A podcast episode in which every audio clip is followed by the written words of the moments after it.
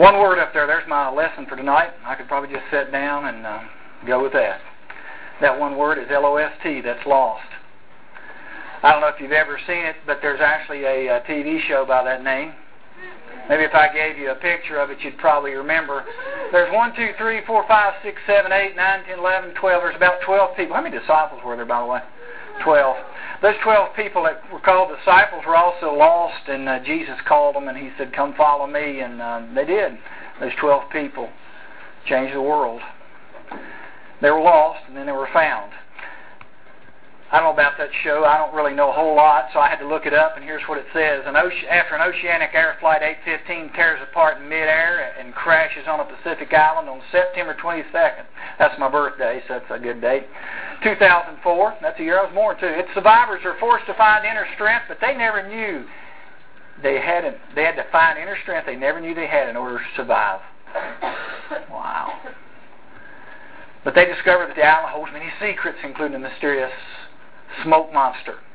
Anybody seen this show? I never have. I'm sorry. You know, maybe you know all about it. So just bear with me here while I I had to look it up. Uh, polar bears. You got a smoke monster, a polar bear, housing with electricity, hot and cold running water. Group of island residents as the others.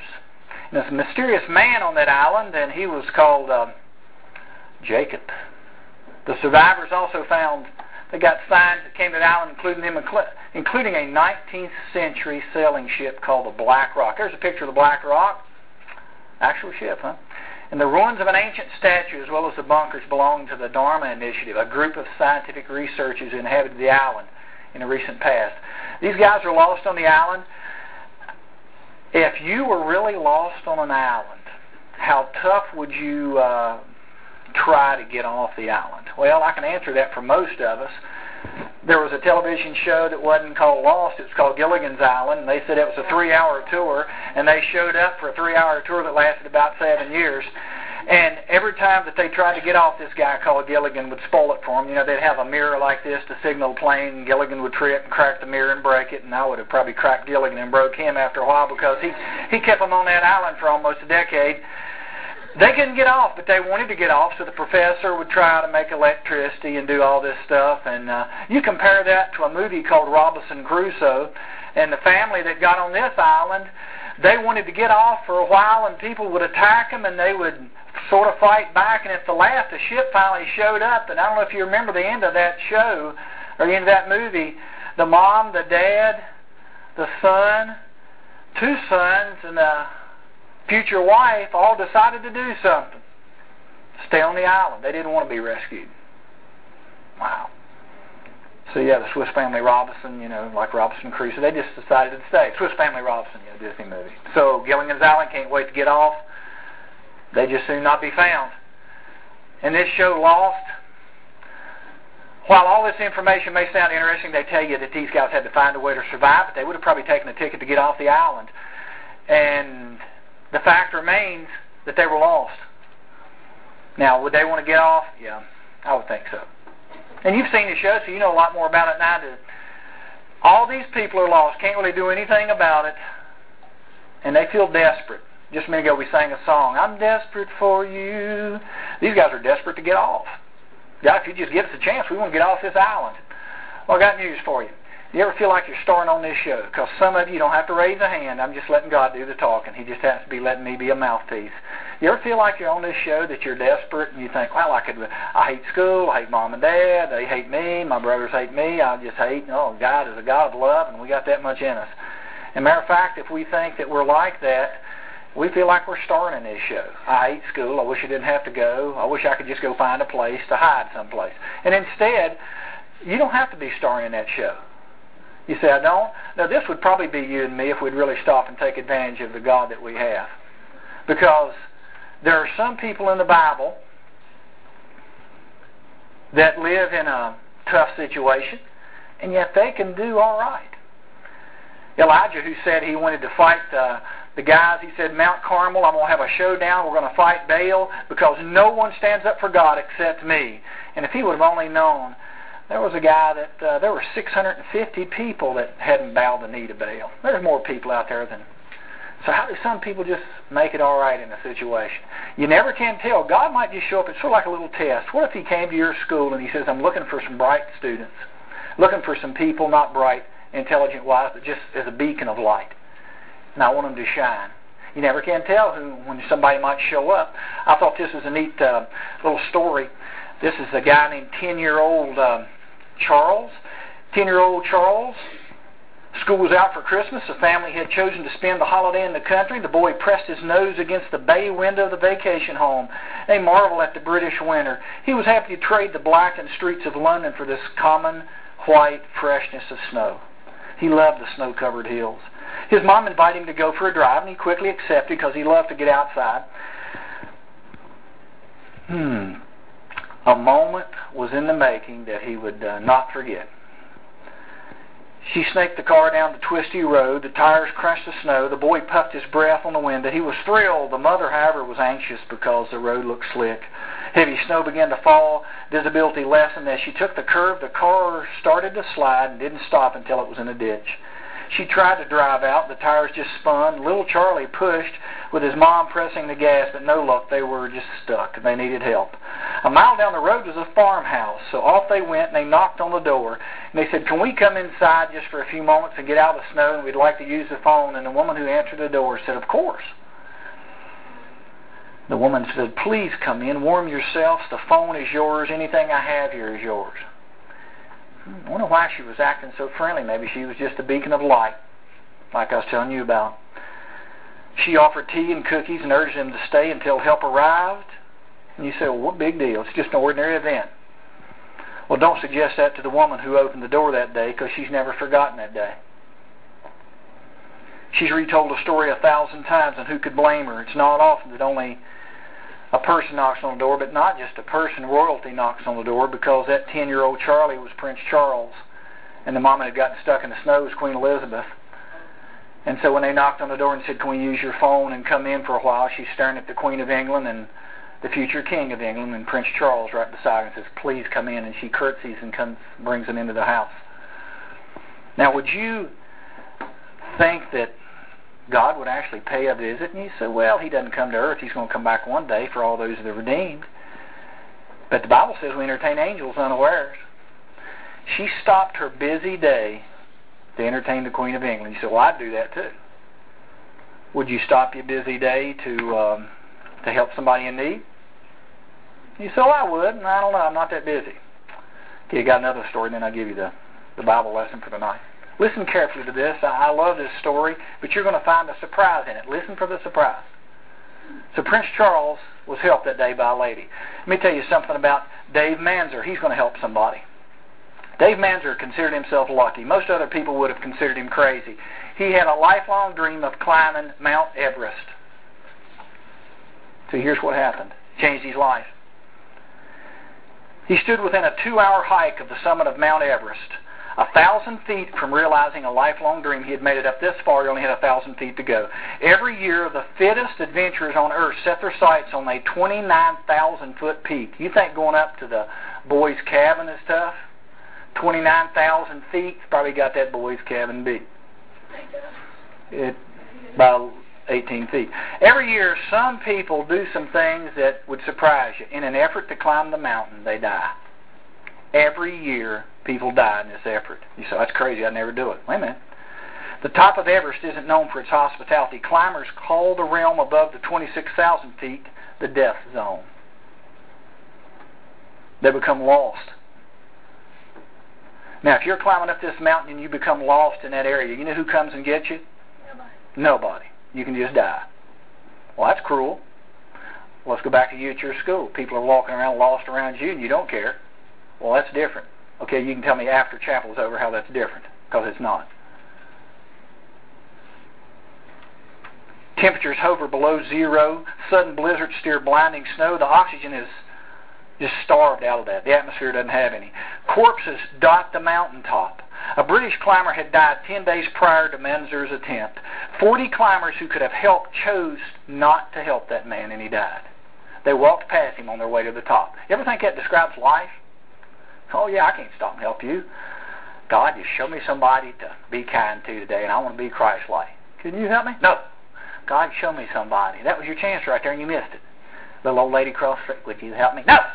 God, show me somebody. He is showing you somebody. The 400 year old lady that lives across from you needs a yard mowed. Or somebody at your school needs to be maybe tutored a little bit. You think, well, I don't take time for that. How about your brother or sister in your own house could use some help? Just take a little bit of time for people. This man surprises me. Everest can be cruel. Manzer felt lucky, though, that day. He and two colleagues were within eyesight of the top. Years of planning had come to fruition right here. Six weeks of climbing. Six weeks. It was now 7:30 7:30 a.m. Excuse me, May 25th, 2006. The air was still, morning sun brilliant, energy and hopes are high, and that's when a flash of color caught Manzur's eye. A bit of yellow fabric was on the top of a ridge. He first thought it was a tent. He soon saw it was a person.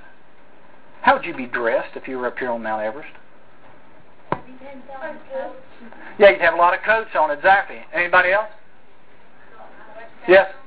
I have a really heavy coat, like three shirts and two pairs of pants. So you got a lot of shirts, a lot of pants, a lot of jackets on? Bright color so people can spot you. That's a good idea because that bright yellow caught this man's eye. Okay, waterproof boots and all that. You know what this man's got on? He doesn't have a shirt on. Doesn't have a coat, doesn't have a shirt, he's just walking around. And by, but there you go, just example, but he's got a coat and tie, I mean shirt and tie. This guy doesn't have a shirt on at all. He's just walking around. You say, well, that guy's crazy. You know what? You're right. Because at that altitude, when you start up here losing oxygen, you know what you'll start doing? Hallucinating. So he's walking out on a little ridge and he can fall to his death, doesn't even have a shirt on, no gloves. He's about ready to just keel over. Manzur spots him. Jacket's unzipped, hands exposed, chest bare, oxygen deprived. It can his brain swelling. He's starting to see things, hallucinations. Manzur knew that this man had no idea where he was, so he walked toward him and he called out and he said, "Can you tell me your name?" Yes, the man answered. I, I'm, I'm Lincoln Hall. Manzur was shocked. He recognized the name that just 12 hours earlier, down before he had started climbing that day, he had heard the news on the radio that Lincoln Hall was dead. His team had left his body on the slope to die, and yet here he was, walking around without a shirt on. And yet, after spending the night in 20 below chill and oxygen stingy air, Lincoln Hall was still alive. Manzur was face to face with a miracle. He is also face to face with a choice. A rescue attempt had going to have profound risk. He couldn't get him back down the hill. It'd be tough if he did. The descent was already treacherous, even more so with dead weight of a dying man on your hands. Besides, how long would Hall survive? No one knew that. Three climbers might sacrifice their Everest thought. They had to choose. Do we abandon this lifelong dream or do we go get Lincoln Hall? I've been six years in training. I'm almost thousand feet. I can look and see the top. Why do you have to be dying in front of me, Lincoln Hall? And he turned around and he told his three friends, we either get to tackle this mountain or we get to help this man who's lost. I know, and that's what they did. They went and helped Lincoln Hall. And they took him back down, and um, well, I'll save the end of that story. You just remind me at the end. You don't have to be unhappy. I want to check a couple of examples from the Bible tonight. And this is found in Luke. Would you find Luke? Let's check a couple of examples from the Bible tonight. And I have a feeling if God would uh, have a TV show, He wouldn't call it Lost. He'd probably change the name to it. He'd probably call it Found. And um, I don't know whether you would like to be in this story or not, but I'm going to ask you to be one of these three people. This is found in Luke chapter 15. Three things. You can either get to be a sheep, it's your choice. You can be a coin, a coin, or you can be a, a son. In Luke chapter 15, now, Luke chapter 15, here's the story. These three people are going to look for three things. And if it's an easy task to find, I guess they'd probably do it. But it's not an easy task. I'm going to tell you something that uh, might surprise you about each one of these. First of all, sheep. Just tell you a little something about sheep. Sheep are stubborn. Sheep are stubborn. I'll tell you something about coins. This coin that fell on the floor was a drachma, and that's a Roman coin that's equivalent to the denarius, which is a Greek. So denarius is like a day's wage. So this coin that she lost would be like if you made if you worked eight hours today and got five dollars an hour, you just lost a forty dollar coin. You're probably going to look for this thing. Well, if you dropped it here on the concrete and it's a nice shiny gold coin, that's great. Well, this is sort of like brown and it's dropped on the dirt floor. Chances are, where this woman lives, she's just now dropped. It'd be like dropping a penny on the dirt floor. So she's got to sweep this entire floor to find this coin. Sheep go hide behind rocks and trees. Coins hide in the dirt. And the prodigal son, he doesn't want you to find him. The coin cannot think. I understand that. But just for a minute, I, I'm not being silly. Before I give you this, can you think of how some people that, um, if you were lost on this island that we started talking about, if you were lost on an island, I wrote down about five things. Don't speak, just raise your hand if you vote for this. Number one, would you stand and wave your arms frantically if a plane went over? Would you stand and wave your arms? Okay, that's first group. Number two, would you sit down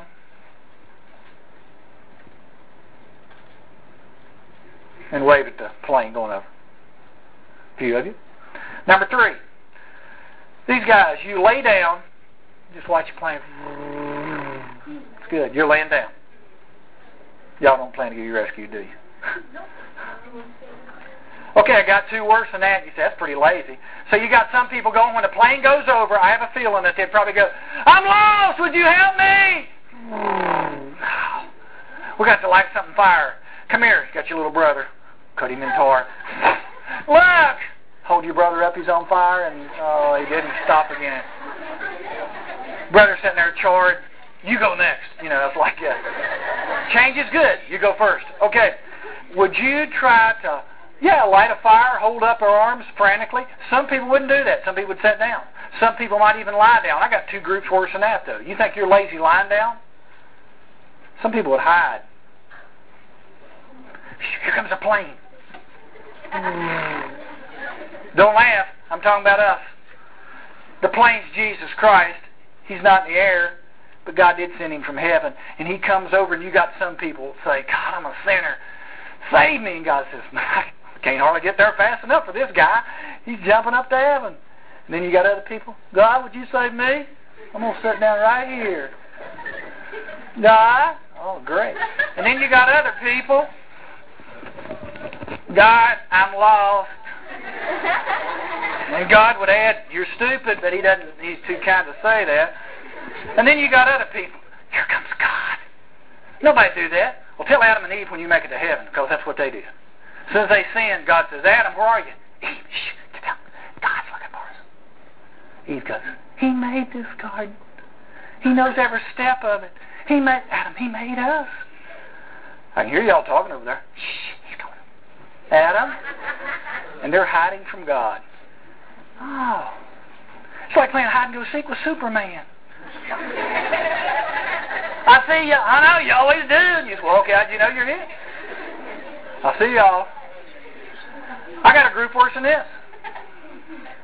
Well, they're hiding. How can you get any worse than that? Check Jonah's life. What Jonah do?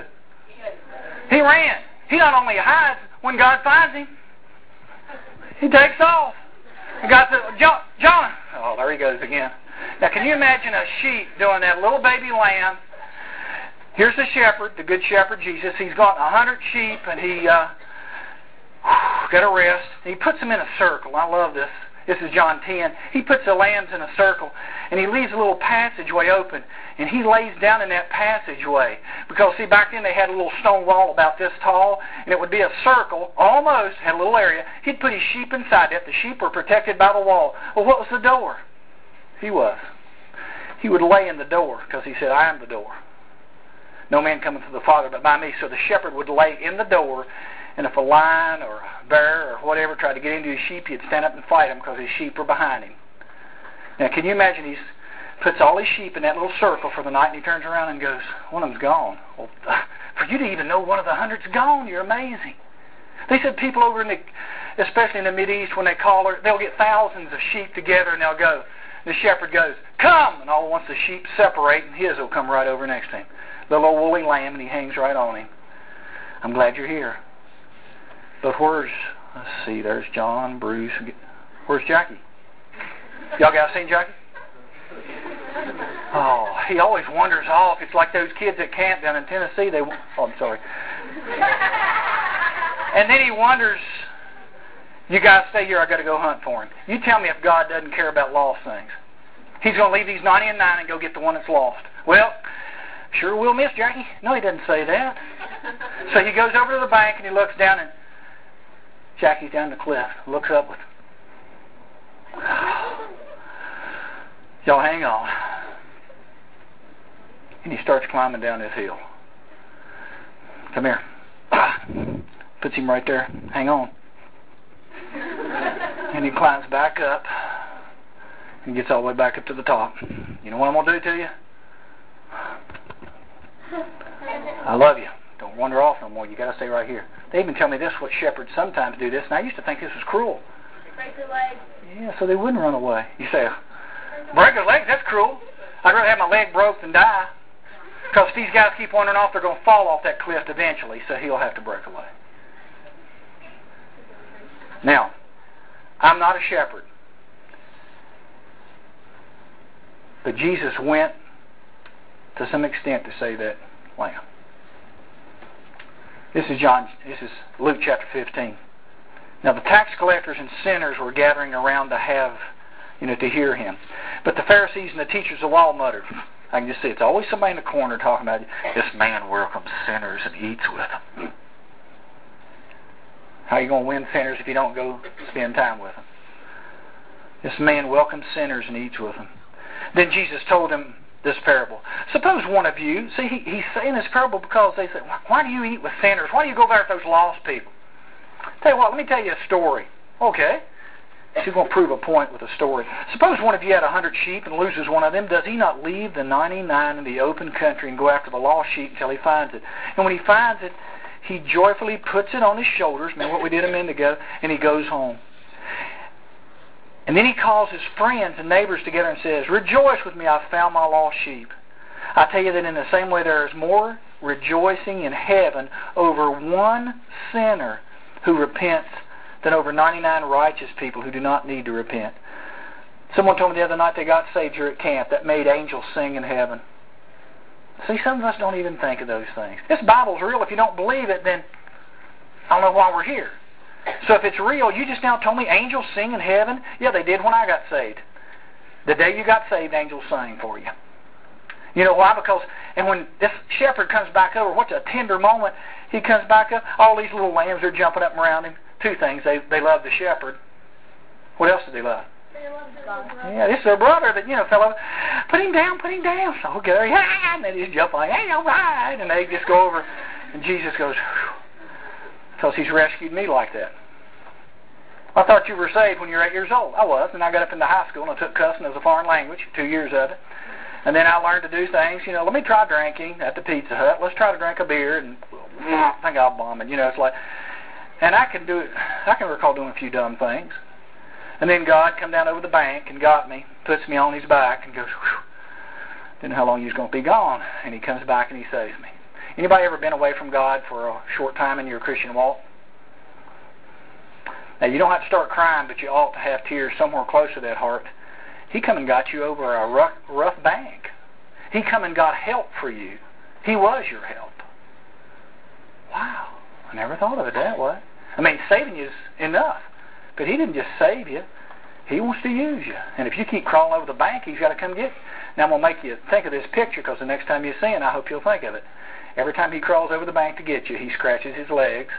He gets briars in his face. When he comes back up, he puts you down, and you take off running. He turns around, blood's running down his legs. You mean I hurt him every time I see him? Yes. Wow. My mom was sick in the hospital. She had a car wreck. They didn't expect her to live. This has been years ago because she's in heaven now. But she was in this car wreck, and I, I was back, and I was probably, you know, about 18 or 19. I was in first year of college, and uh, I probably was a little vocal, and I shouldn't have been. I've learned to tone down some. But my mom was in a. I was up at the bowling alley, bowling that night, and a call came and said, "We got to get you back to Giles County. Your mom's been in a car wreck." My mom had come down off of the hill. She swerved to miss a dog. Car went over the bank, tumbled a couple times, crushed in the top. My little sister Melanie was three years old. She's bouncing all around in the car. Gets a scratch right here, and that's the only thing that she was hurt. It's a miracle. That's what I thought too. The battery come up out of the car and was hanging on the outside, but it's still attached so that the lights are shining. The car is down in a little bit of a ravine.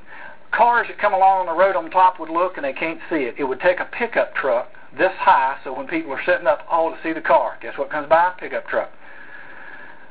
Truck stops, goes down and finds my mom in the car, my sister. My mom was going to the laundromat at the time. Washer, I guess, it wasn't working.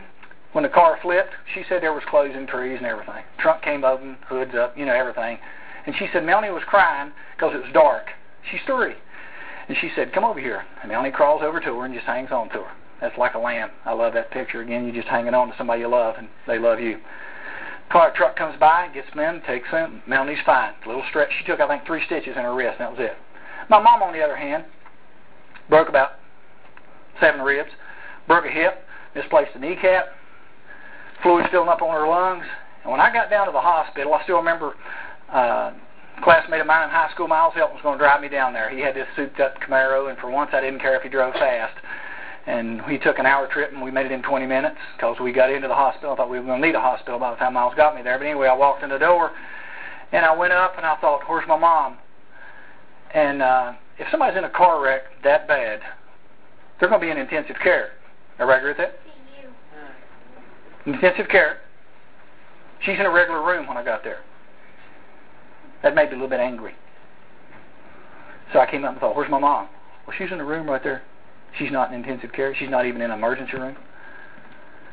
I'm, I'm gonna go back and find. Her. I walked through the halls, went in there. My mom's like, oh. she reached out, squeezing my hands, like I'm having a tough time breathing. I'll be right back. I'm gonna go find a doctor somewhere. I went by, and my father happens to be out there in the hall, and I'm going by, and he catches mom. He says, he says, Edgar, where are you going? I'm gonna go get a doctor. She's in, she's dying.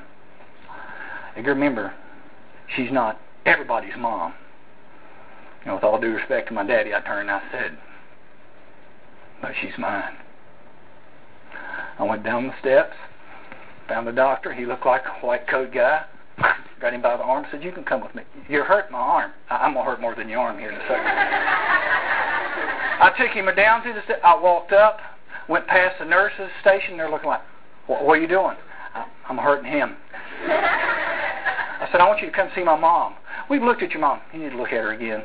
My dad's like, I went right, right past and went right into the room. I said, you look at her and tell me where she ought to be. Within about five minutes, he comes out to the nurse's station. And they've already told me, we can't help your mom. He comes out to the nurse's station and said, this woman needs to be in intensive care immediately. Why did I do that? Well, two things because I loved her and I ordered one. Because, see, when I was born, they said that I wouldn't live. And my mom, she rolls in and says, something's wrong with the baby. And they send her back home. And mom says, ah, something's just wrong. They didn't know it at the time, but her kidneys were backing up and poison was going into the body, and that that's going into, it's affecting the baby. And my mom went in, they said, I'll go on back home. She's probably crazy. I can just imagine doctors talking about her. She goes back comes back again in a couple hours and says, "Y'all got to check." sure, okay. You know, doctors can be that way sometimes. They took my mom in and checked, and sure enough, hey, she's right. Her kidneys are backing up with poison, and we've waited too late, and the baby's dead. That's what they told my mom. My mom says, "Well, I know better." She's rescuing something that's lost here, so to speak, with the world. No hope for me? That's what doctor said. My mom would later tell me she could look over and see doctor standing in the corner going, it's like just point out she's crazy. She thinks the baby's still alive. There's no way that baby could be alive. I'm that baby. And as I grew up, my mama would say, God saved you, so you'd be something special. Well, I've, I've outgrown the doctors. and I wish I could have went back, and my mom would have probably said, because she was Christ-like, she would have said, yeah, don't argue with them, or don't. That's not her point. But my mama was the only person in that room that believed in me. Everybody else had given up on me. And so when I was born, and here I am kicking and screaming. By the way, uh, I will tell you, see, you don't even know a lot about Edgar Moser, so I'll give you a little secret. It's okay. You can either like me or dislike me. The more you know about me. My teeth will never be a dazzling white. You say, oh, how come? Okay, when your teeth are formless, pretend like enamel's coating your teeth. And it's, it's an inch thick. It's not, but let's just pretend with If enamel's an inch, te- an inch thick on your tooth, my enamel's about a quarter of an inch. Because when that fever hit with the poison in my body, the enamel goes, and it stopped. So on the back part of my teeth, the enamel's going up, enamel's coming down, and it goes, and it stops. There's a little gap right there.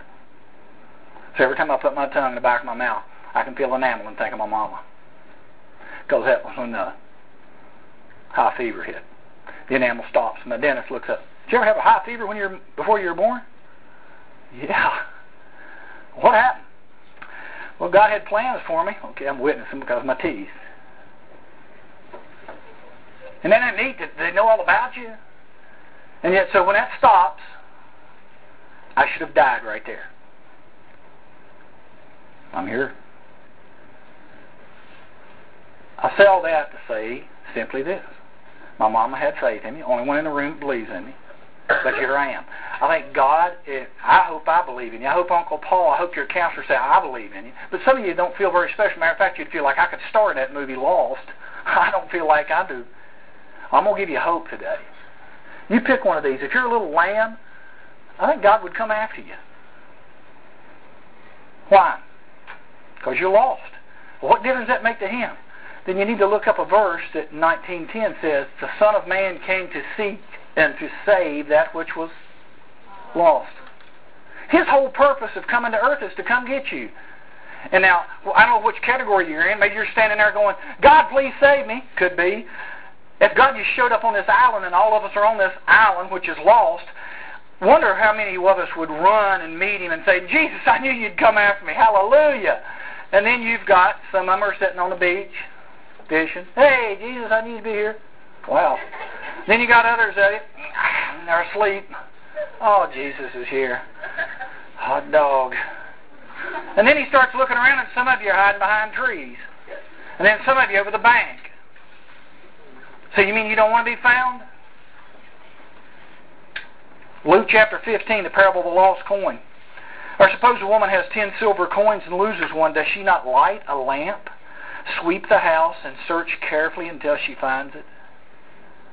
And when she finds it, she calls her friends and neighbors together and says, Rejoice with me, I found my lost coin. And in the same way, I tell you, there is rejoicing in the presence of the angels over one sinner who repents. There it is again. And finally, the one that you know the most often. Jesus continued, there was a man who had two sons. The young one said to his father, Father, give me my share of the estate. So he divided his property between them and gave it to him. By the way, that's extremely rare right there. The younger one said to his father, Does that mean the older one didn't get any inheritance? That means the younger one's going to get the inheritance before the older one does. That just doesn't happen too often, but the man gave it to him. So he divided his property between them. Not long after that, the younger son got together all he had, set off on a distant country, and there squandered his wealth in wild living. We'd call that partying today. I teach driver's education. I love it when people say, Yeah, I got wasted last weekend. I said, No perfect more word could fit you. Wasted. That's what you do with your life. Yeah, I'm cool. I'll party. Now, I can't say what I think because remember, I'm a nice guy. I think, what a moron. You know, you think you're really partying? This is life. Yeah, I don't even remember where I was yesterday. Well, I, I tell you what, I can just crack you in the head with a hammer and you can get amnesia and we can have the same effect and you can save the money from the alcohol. I don't even know where I am. I'm having trouble right now, you know, and they're sitting in a driver's ed class. wanting to drive a car. and they want you to treat them like they're mature.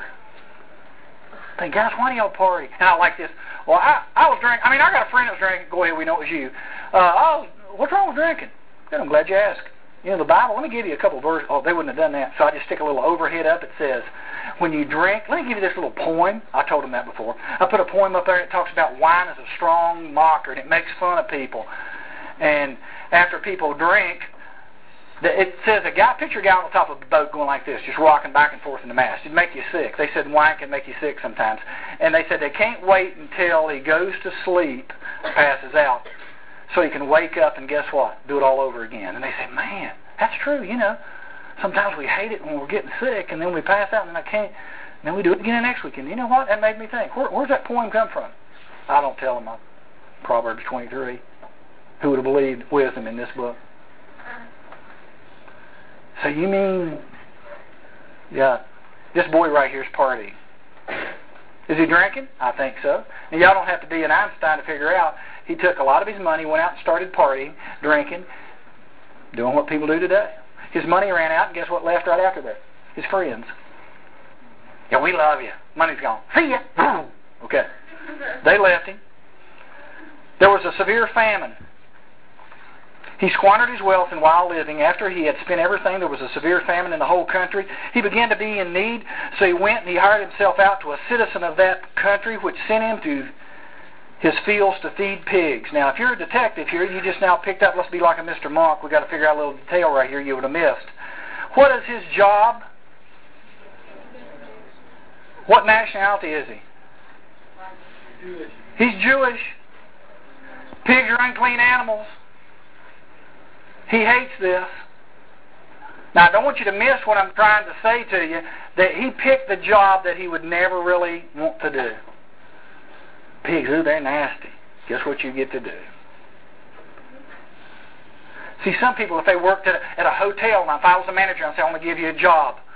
Oh, I just hope he doesn't give me this job. I hate it. I'll tell you what, I'm going to let you work the front desk. Oh, that's a job I hate. I can't talk to people. I get nervous. I don't like. I'd rather clean out toilets and clean out bathrooms and vacuum halls than work at front desk. You get to work the front desk. Oh, why do you do this to me? It changes you, right? So sometimes God will give you the job that you hate. You got a Jewish person feeding pigs. He longed to fill his stomach with the pods that the pigs were eating but no one give him anything to eat. He's starving to death. I like his next phrase. You can underline that in your Bibles. If you haven't underlined a whole lot, that's worth it. Verse 17, when he came to his senses. When he came to his senses. He said, How many of my fathers, I don't know how many days he's been out there, slop up to his knees, pigs coming by and bumping him in the leg, and he just says, I'm miserable. There goes one of his friends, you know, he used to party with. Mm-hmm. Oh, you. You know, that's what he feels like now. I'm down here in slop, and you're out there running around on me. Where's your friendship now? Oh, your money's gone. So he continues to. Ugh. And he finally comes to his senses, and he just goes there and probably just falls down and says, God, how many of my servants, my father's servants, how many of my father's hired men or servants have food to spare, and here I am starving to death? I will set out and go back to my father and say to him, Father, I've sinned against heaven and against you. I'm no longer worthy to be called your son. Make me like one of your hired men. So he got up and went to his father. The first night I spoke to you, I talked about running. You're going to see somebody running right here. While he was still a long way off, his father saw him, was filled with compassion for him, and he ran to his son threw his arms around him and he kissed him. I bet you his son's just crying. He's weeping. Tears running down his face. He says, Dad, what are you doing? Well, I love you. I've stolen your money, basically. I went and squandered it, and I've made a misery of myself. I've made a miserable state of my life. What do you even love me for? He gives him the answer. But the father said to his servants, when the son, the son said to his father, Father, I've sinned against heaven and against you. I'm no longer worthy to be called your son.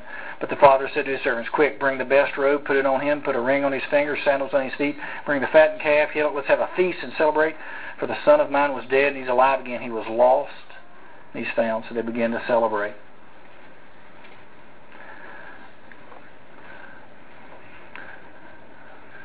Let's check out what Luke 10, Luke 19:10 says.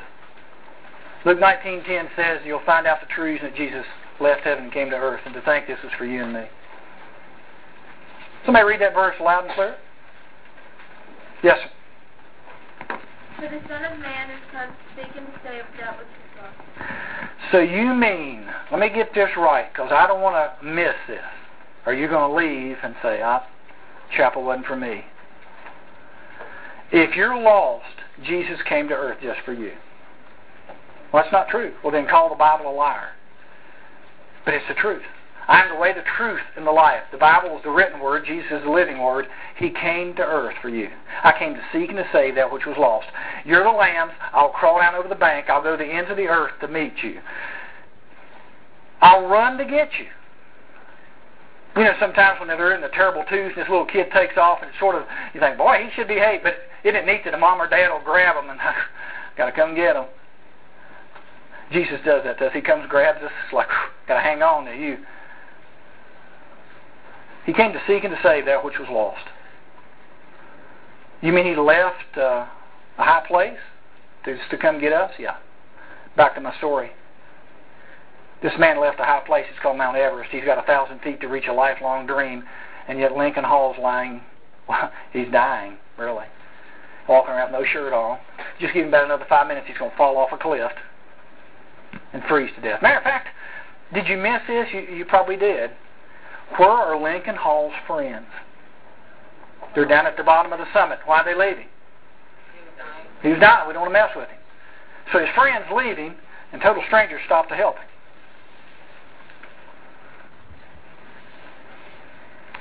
You might get a little bit convicted uh, when you hear this, because I'm going to talk about you. So please, heads up right here. Here's your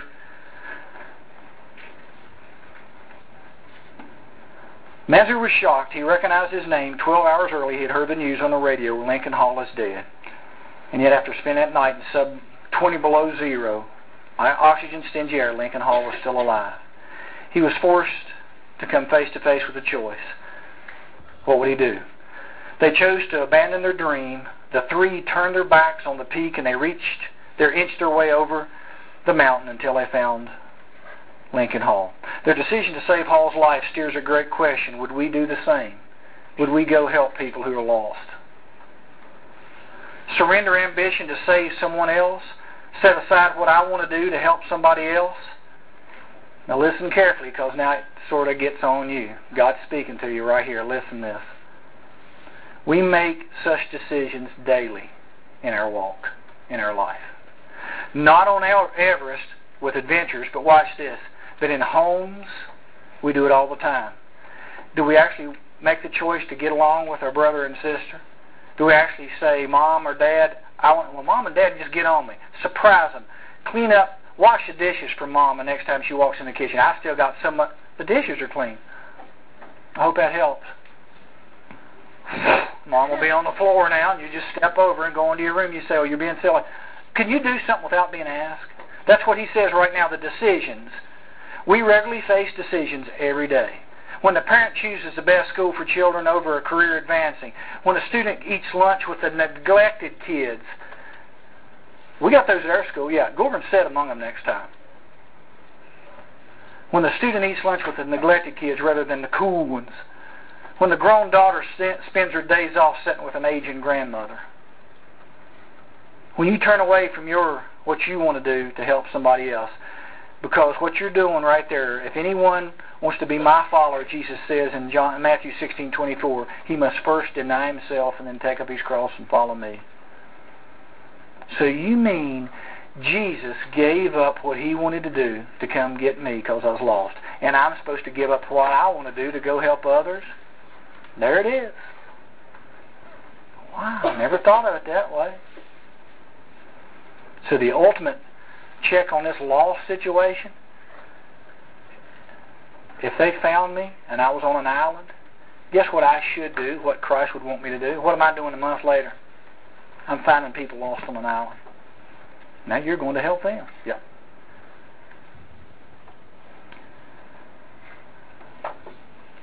Down the hall from your bedroom is a person who shares your last name. Shock that person with kindness. Something outlandish. Your homework done with no complaints. A love letter written to your mom for no reason. Well, I, I can't do that. Want to snatch a day from the just feeling like you don't contribute or don't belong? Do something just the opposite. Get over yourself. Moses did. One of history's foremost leaders was a very humble man. Mary did when Jesus called her womb his home. She did not boast. She just said, I'm the Lord's servant. Do with me what you want. John the Baptist did. To a blood relative of God, he was the first cousin of Jesus. He said, I'm not worthy to take the shoes off of Jesus.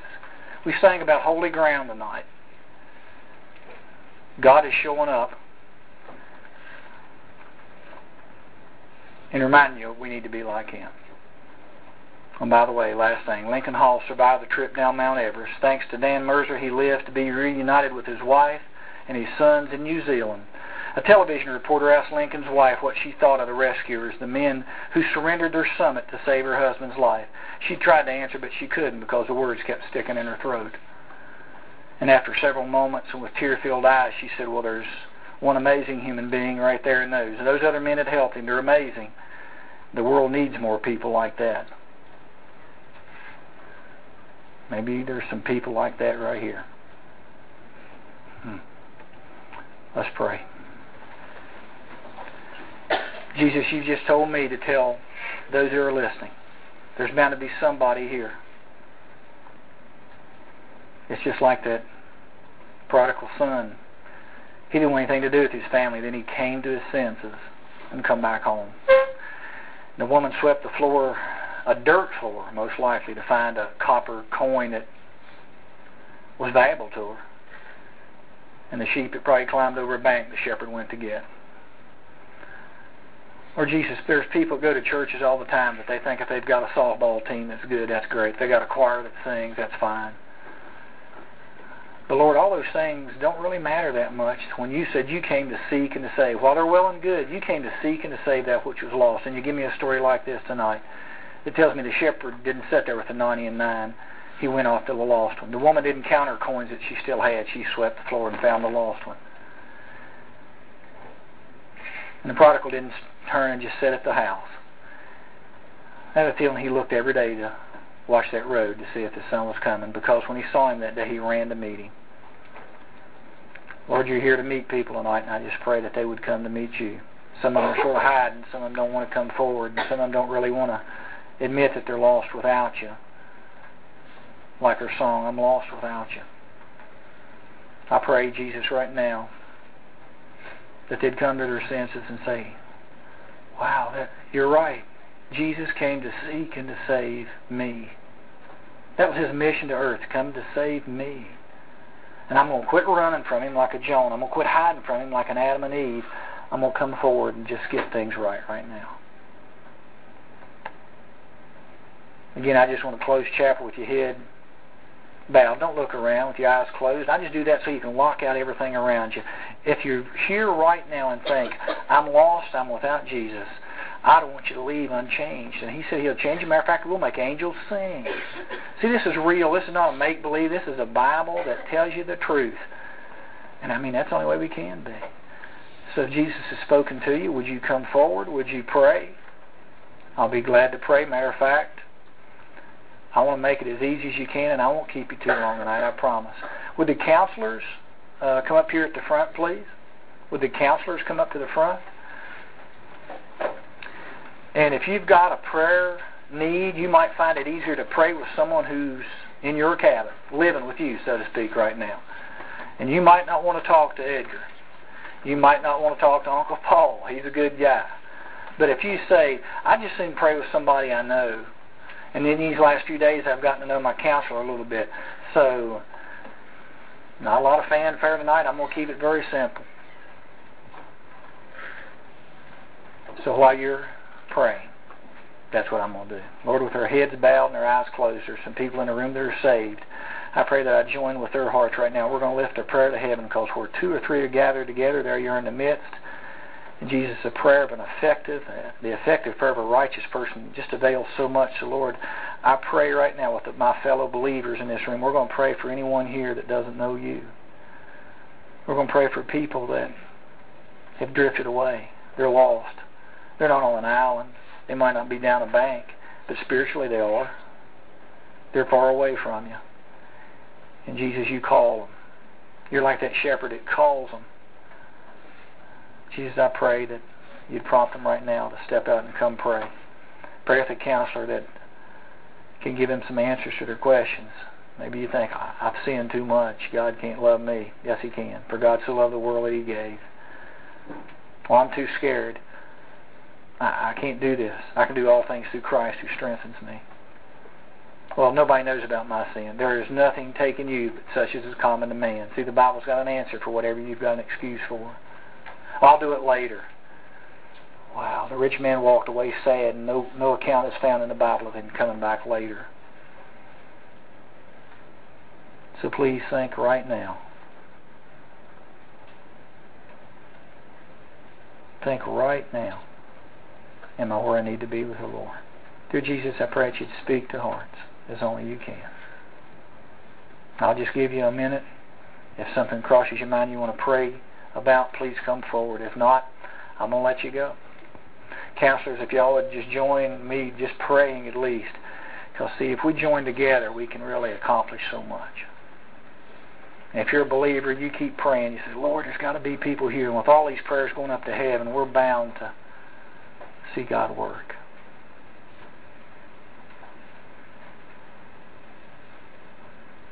Jesus, I love you so much. I'm not embarrassed to be called a Christian because your name is in my name. When they call me Christian, they're calling me Christ. I pr- proudly have that name. Lord, there's some young people in front of me that have proudly claimed that name too. Jesus, would you please help them to be faithful to you? When you still call those people that just soon stay a little bit away from it. You won't force yourself onto them. But I pray that they would come to their senses like the young prodigal son did, and finally, I pray that they'd turn to you. What a shame we're at a Bible camp and we don't want to turn our lives over. Lord, it's so much easier when we do. So I pray for those guys. Pray for everybody in this room. You search us. You just put that x-ray machine on spiritually and you find what needs to be left alone, what needs to be taken out do a work on us even right now. I thank you for being here with us tonight. I feel like we've been in your presence. In Jesus' name, amen.